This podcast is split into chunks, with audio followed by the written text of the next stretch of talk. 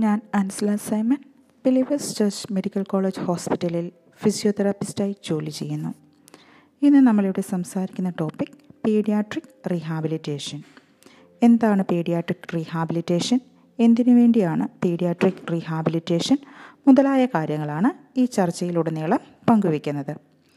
കുട്ടികൾ ചെറിയ മുതിർന്നവർ മാത്രമല്ല അവർ വ്യത്യസ്തമായി നിർമ്മിക്കപ്പെടുന്നു വ്യത്യസ്തമായി നീങ്ങുന്നു വ്യത്യസ്തമായി ചിന്തിക്കുന്നു. ശിശു വികസനത്തിൽ വിദഗ്ധരാണ് പീഡിയാട്രിക് ഫിസിയോതെറാപ്പിസ്റ്റുകൾ. പ്രത്യേകിച്ച് ചലനത്തിന്റെ വികാസവുമായി ബന്ധപ്പെട്ട്. കുട്ടികളുടെ വികസനത്തിന്റെ വളരെ പ്രധാനപ്പെട്ട ഒരു വശമാണ് ചലനം. ചലനം കുഞ്ഞുങ്ങളെയും കുട്ടികളെയും അവരുടെ ശരീരവും അവ എങ്ങനെ പ്രവർത്തിക്കുന്നു അവരുടെ പരിസ്ഥിതി ലോകത്തിലെ എല്ലാ വസ്തുക്കളും പര്യവേഷണം ചെയ്യുന്നതിനും എളുപ്പത്തിലും വിജയകരമായി നീങ്ങാൻ കഴിയുന്നതിനും പഠിക്കുന്നതിനും വളരുന്നതിനും അത്യാവശ്യമാണ്. വികസനത്തിന്റെ പ്രധാന ഘട്ടങ്ങളിലുടനീളം കുട്ടികളെ ശാരീരിക വളർച്ചയുടെ നാഴികക്കല്ലുകളിൽ എത്തിക്കാൻ സഹായിക്കുന്നതിൽ ഫിസിയോതെറാപ്പിസ്റ്റ് ശ്രദ്ധ കേന്ദ്രീകരിക്കുന്നു.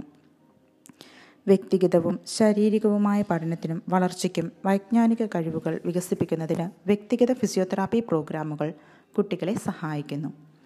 ഫിസിയോതെറാപ്പി മാനേജ്മെന്റിന്റെ ഭാഗമായി ഫിറ്റ്നസ് കണ്ടീഷനിങ് വ്യായാമം തുടങ്ങിയ മേഖലകളിലും ഫിസിയോതെറാപ്പി പ്രയോജനകരമാണ്. ശിശുരോഗ ഫിസിയോതെറാപ്പിസ്റ്റുകൾക്ക് കുട്ടികളുടെ വികസനം ചലന ബുദ്ധിമുട്ടുകൾ എന്നിവ വിലയിരുത്തൽ തിരിച്ചറിയൽ രോഗനിർണയം ചികിത്സ എന്നിവയിൽ വിദഗ്ധ കഴിവുകളുണ്ട്. ഓരോ കുട്ടികൾക്കും വ്യക്തമായ തെറാപ്പി പ്രോഗ്രാമുകൾ വികസിപ്പിക്കുന്നതിനും രസകരവും സർഗാത്മകതയും ആയ കളികൾ ഉൾപ്പെടുത്തി അവരെ ചികിത്സിക്കുകയാണ് ചെയ്യുന്നത്. ഫിസിയോതെറാപ്പിസ്റ്റ് കുട്ടി കുട്ടിയുടെ കുടുംബം മറ്റ് ആരോഗ്യ പ്രവർത്തകർ അധ്യാപകർ അനധ്യാപകർ എന്നിവരുമായി സഹകരിക്കുന്നു. ഓരോ കുട്ടിയുടെയും ആരോഗ്യം ക്ഷേമം കഴിവുകൾ എന്നിവ ഒപ്റ്റിമൈസ് ചെയ്യുന്നതിന് കളിക്കുന്നതിനും പഠിക്കുന്നതിനും സ്കൂളിൽ പോകുന്നതിനും ഒരു കുടുംബത്തിന്റെയും സമൂഹത്തിന്റെയും ഭാഗമാകുക തുടങ്ങിയ ദൈനംദിന പ്രവർത്തനങ്ങളിൽ പങ്കെടുക്കാനും പങ്കാളികൾ ആകാനും പ്രാപ്തരാക്കുന്നു ചലന വൈകല്യങ്ങളിൽ അല്ലെങ്കിൽ ചലന ബുദ്ധിമുട്ടുകളിൽ പീഡിയാട്രിക് ഫിസിയോതെറാപ്പിസ്റ്റുകൾക്ക് വളരെയധികം വ്യത്യസ്തം വരുത്തുവാൻ സാധിക്കും. അവയിൽ ഇവയുൾപ്പെടുത്താം ഒന്ന് മോട്ടോർ നാഴികക്കല്ലുകൾ നേടാൻ മന്ദഗതിയിലുള്ള കുട്ടികൾ. ഉദാഹരണം ഇരിക്കാനോ നീന്താനോ നടക്കാനോ വൈകുന്ന കുട്ടികൾ. രണ്ട് നീങ്ങാൻ അസാധാരണ പാറ്റേണുകൾ ഉപയോഗിക്കുന്ന കുട്ടികൾ. ഉദാഹരണം കാൽ വിരലിലുള്ള നടത്തം ഡബ്ല്യു സിറ്റിംഗ് പോലുള്ളവ. മൂന്ന് ജമ്പിംഗ് ഹോപ്പിംഗ് അല്ലെങ്കിൽ ബോൾ സ്കിൽസ് പോലുള്ള മോട്ടോർ കഴിവുകൾ ബുദ്ധിമുട്ടുന്ന കുട്ടികൾ. നാല് cerebral palsy Down syndrome autism മസ്തിഷ്ക ക്ഷതം മസ്കുലർ ഡിസ്ട്രോഫി എന്നിവ പോലുള്ള വൈകല്യങ്ങളുള്ള കുട്ടികൾ. അഞ്ച് ഓർത്തോ സംബന്ധമായ പ്രശ്നങ്ങളുള്ള കുട്ടികൾ. ആറ് സന്ധിവാദം മയോസൈറ്റിസ് റൊമറ്റോളജിക്കൽ വേദനയുള്ള കുട്ടികൾ സ്പൈന ബൈഫിഡ പോലുള്ള അസുഖങ്ങളുള്ള കുഞ്ഞുങ്ങളെ പീഡിയാട്രിക് ഫിസിയോതെറാപ്പിസ്റ്റ് ചികിത്സിക്കാറുണ്ട്.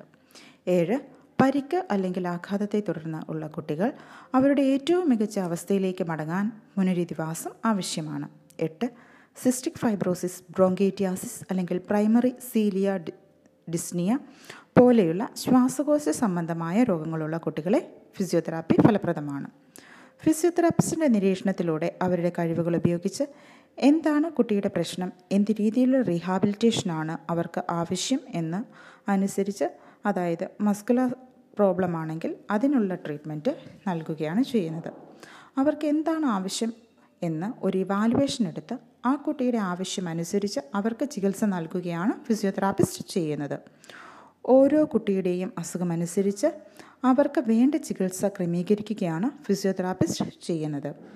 കുടുംബത്തിനും സമൂഹത്തിനും അവരാൽ കഴിയുന്ന വിധം സ്വതന്ത്രമായി ജീവിക്കുവാൻ അവരെ പ്രാപ്തരാക്കുകയാണ് പീഡിയാട്രിക് ഫിസിയോതെറാപ്പിസ്റ്റിന്റെ ലക്ഷ്യം. നന്ദി നമസ്കാരം.